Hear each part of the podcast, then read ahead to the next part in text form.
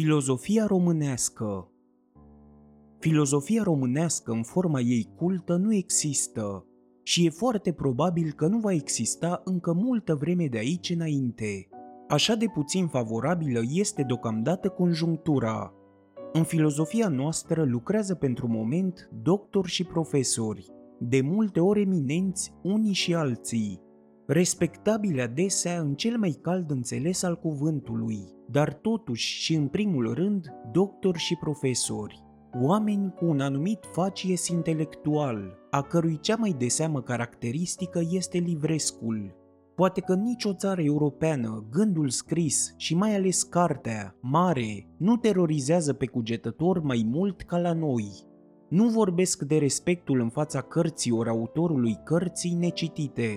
Aceasta este o glumă ieftină, pe care cercetătorii noștri în ale filozofiei nu o merită, ci de importanța excesivă pe care o acordăm gândului scris. Gândul scris este ultima realitate asupra căreia se poate exercita filozoful român. Dincolo de acest material nu mai e nimic. Un Pascal, al cărui bagaj istoric-filozofic mai mai că se mărginea la Montaigne, nu ar putea să fie astăzi decât un diletant care literaturizează. Nicăieri mai mult ca la noi nu este în cinste mare filozofia științifică, adică filozofia ca un corp de doctrină, închegat după toate normele care asigură științei certitudinea și aplicabilitatea. De aceea noi doar glosăm pe ideile altora. E și natural aproape atunci când filozofia trebuie să fie o știință. Conștiința științifică se integrează.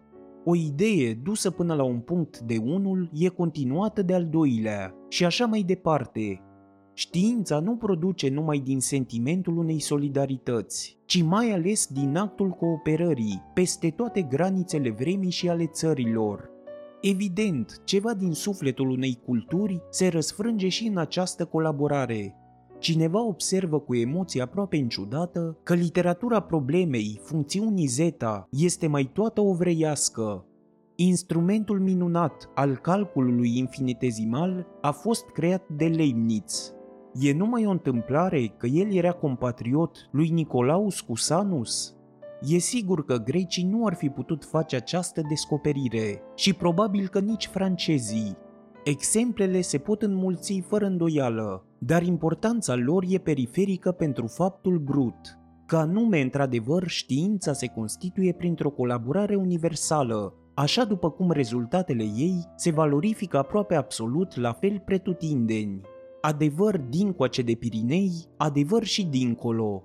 Ce însemnătate are pentru știință personalitatea descoperitorului? Să zicem teorema lui Pitagora, teorema lui Coși, triunghiul lui Pascal. S-ar putea spune fără niciun inconvenient teorema numărul patru, teorema numărul cinci mii trei sute douăzeci și șapte sau mai știu eu cum.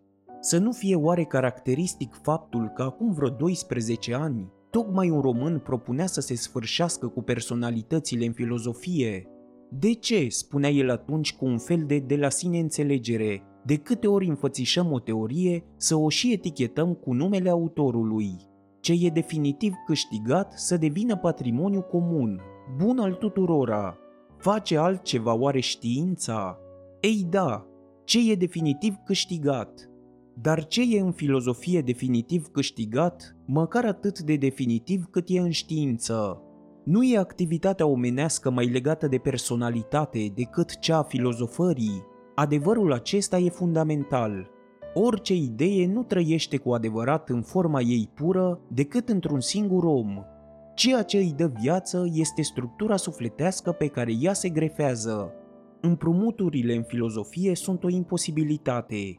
Cine poate împrumuta n-a fost niciodată filozof și nici nu va fi vreodată. Posibilitățile colaborării sunt rarisime. Ele presupun în orice caz două suflete gemene. Și cum ar fi altfel? Filozofia este rezultatul unei operații prin care noi ne deosebim de cei din jurul nostru.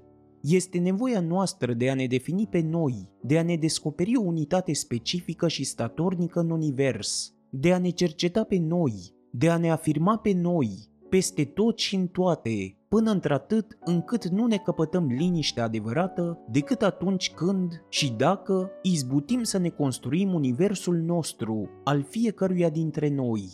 Nu există un univers, există atâtea universuri câți oameni sunt. Colaborare. Cum? Într-o activitate în care suntem fiecare cu noi înșine, singuri, mai singuri decât în artă, mai singuri decât în religie chiar.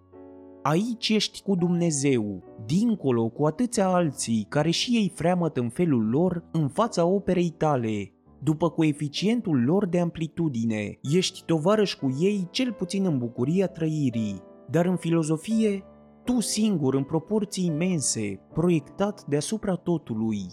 Bucuria filozofiei nu există, din plin însă cea a filozofării. Pentru un singur lucru sunt oamenii impenetrabili, pentru idee. E un domeniu în care nu se cunoaște adopțiunea. Aici nu poate fi vorba decât de zămislire proprie. Iată din ce material cugetătorii noștri vor să facă o știință. E greu. Filozofia românească nu va începe să se constituie decât în clipa în care va pătrunde ideea că o filozofie valabilă pentru toți și totdeauna nu e bună de nimic. Aici însă încetează aproape puterea doctorilor și a profesorilor. Diplomele și decretele trebuiesc lăsate la garderobă. O vom putea face, noi românii, mai puțin și mai greu decât alții.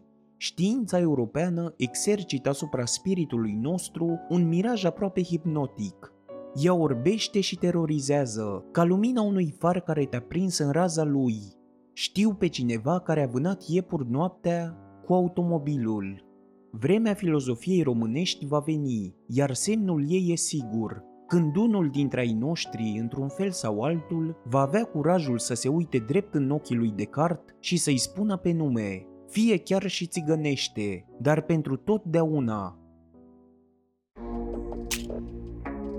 Dacă ești un pasionat de cărți audio și dorești să asculți cele mai bune și interesante cărți ale marilor scriitori ai literaturii universale, atunci canalul meu de YouTube este exact ceea ce cauți. Pe universul cărților audio găsiți o colecție impresionantă de lecturi filozofice, audiobook-uri și poezii. Dacă ești un iubitor al cărților clasice și dorești să faci parte din comunitatea acestui canal, te invit să te abonezi și să apeși clopoțelul de notificare pentru a fi mereu la curent cu cele mai recente episoade.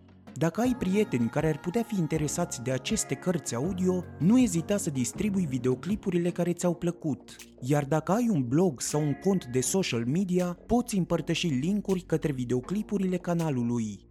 Dacă doriți să susțineți acest canal, vă invit să lăsați comentarii și feedback în secțiunea de comentarii de sub videoclipuri și să faceți o donație apăsând pe linkurile din descriere. Să ne unim forțele și să împărtășim bucuria de a asculta cărți audio cu toată lumea!